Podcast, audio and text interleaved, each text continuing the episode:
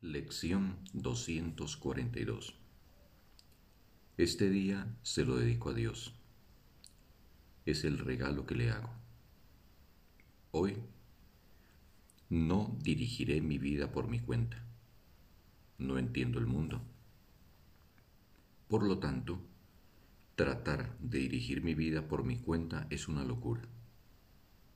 Mas hay alguien que sabe qué es lo que más me conviene y Él se alegra de tomar por mí únicamente aquellas decisiones que me conducen a Dios. Pongo este día en sus manos, pues no quiero demorar mi regreso al hogar, y es Él, el que conoce el camino que me conduce a Dios. Y así, ponemos este día en tus manos. Venimos con mentes completamente receptivas no pedimos nada que creamos desear. Concédenos tan solo lo que tú deseas que recibamos.